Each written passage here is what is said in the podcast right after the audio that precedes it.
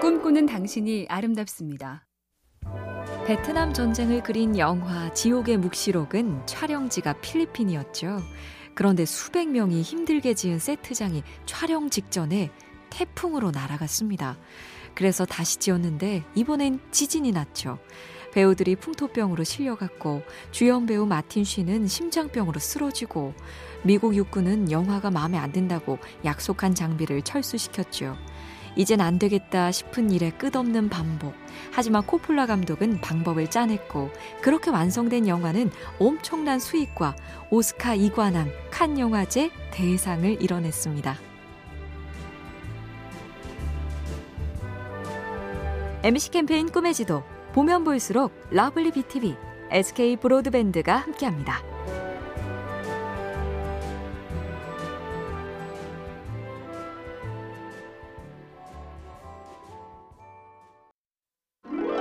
꿈꾸는 당신이 아름답습니다. 어릴 때 집 고양이를 스케치해보다 아, 난 그림에 재능이 없구나 생각한 뒤 다시는 그림을 안 그렸습니다. 중학교 때 미술 선생님은 대단한 저명 인사였지만 이 선생님한테도 딱히 가르침이나 인정을 받은 일이 없었죠.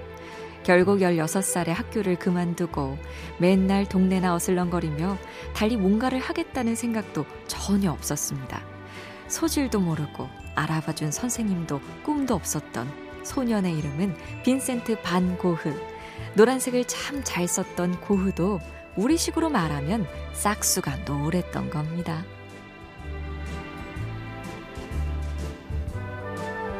엠씨 캠페인 꿈의 지도, 보면 볼수록 러블리 비티비, 에스케이 브로드밴드가 함께합니다.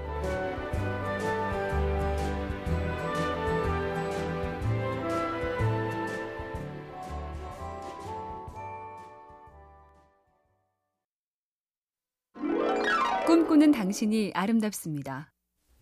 한평생 척박한 사막을 오가며 몸으로 연구한 박물학자 겸 환경인권 동물운동가 테오도르 모노는 짧은 이 메시지가 유명하지요. 인생을 관광객처럼 살지 말아야 한다. 관광객은 구경하고 지나갈 뿐 참여하고 사는 게 아니지요. 그래서 그곳의 주인이 아니라 관광객입니다. 작가 마르셀 프루스트도 비슷한 얘기를 했습니다. 우리는 지혜를 누군가로부터 받지 않는다. 아무도 나를 위해 나서주지 않는 여정. 그것을 마친 후에야 스스로 지혜를 발견한다. 자, 기꺼이 내가 해야 합니다. 엠씨 캠페인 꿈의 지도, 보면 볼수록 러블리 비티비, 에스케이 브로드밴드가 함께합니다.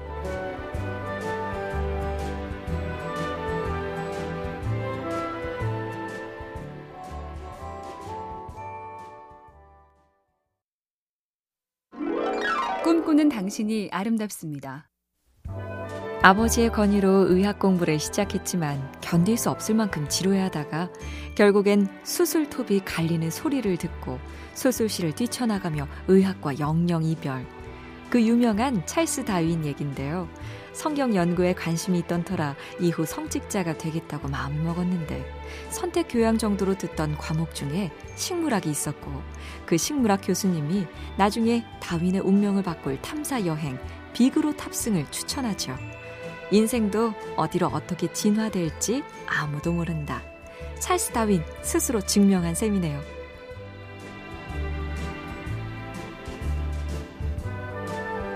엠씨 캠페인 꿈의 지도, 보면 볼수록 러블리 비티비, 에스케이 브로드밴드가 함께합니다.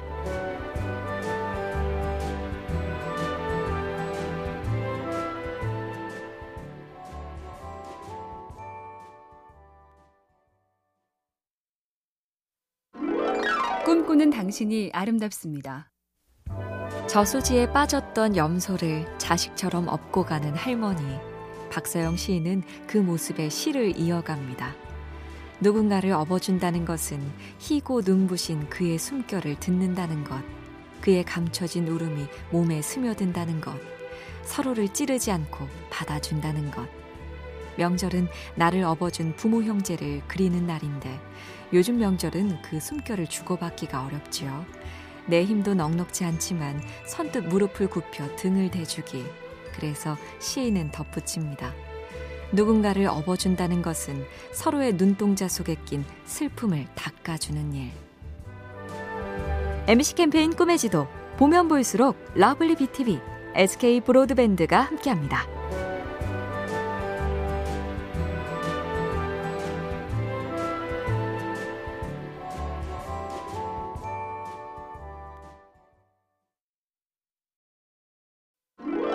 꿈꾸는 당신이 아름답습니다. 양력 새해를 시작하고 한 달여 후 한 번 더 정하고 결심할 수 있는 시작점. 설날은 조상이 준 두 번째 기회라고 하죠. 작고 가벼운 것부터 해보기 전략 중에 숫자 일 작전이란 게 있대요. 향수나 오일을 딱 하나만 써서 내 향기를 만들고 반지도 싹 다 정리해서 하나만 끼고 일주일에 하루는 직업과 전혀 관계없는 걸 꼭 해본다.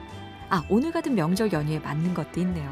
딱 한 명의 감독 영화 몰아보기, 뮤지션 딱 한 명의 음악 다 들어보기.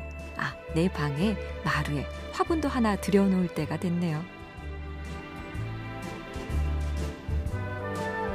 엠비씨 캠페인 꿈의 지도, 보면 볼수록 러블리 비티비, 에스케이 브로드밴드가 함께합니다.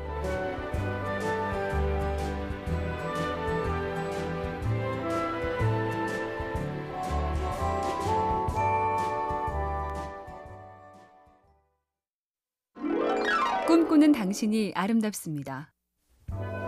부끄러움에 천착했던 인간 실격의 작가 다자의 오사무는 또 다른 작품 사양에서 이렇게 썼죠. 내가 조숙한 척하면 나를 조숙하다고 수군댔다.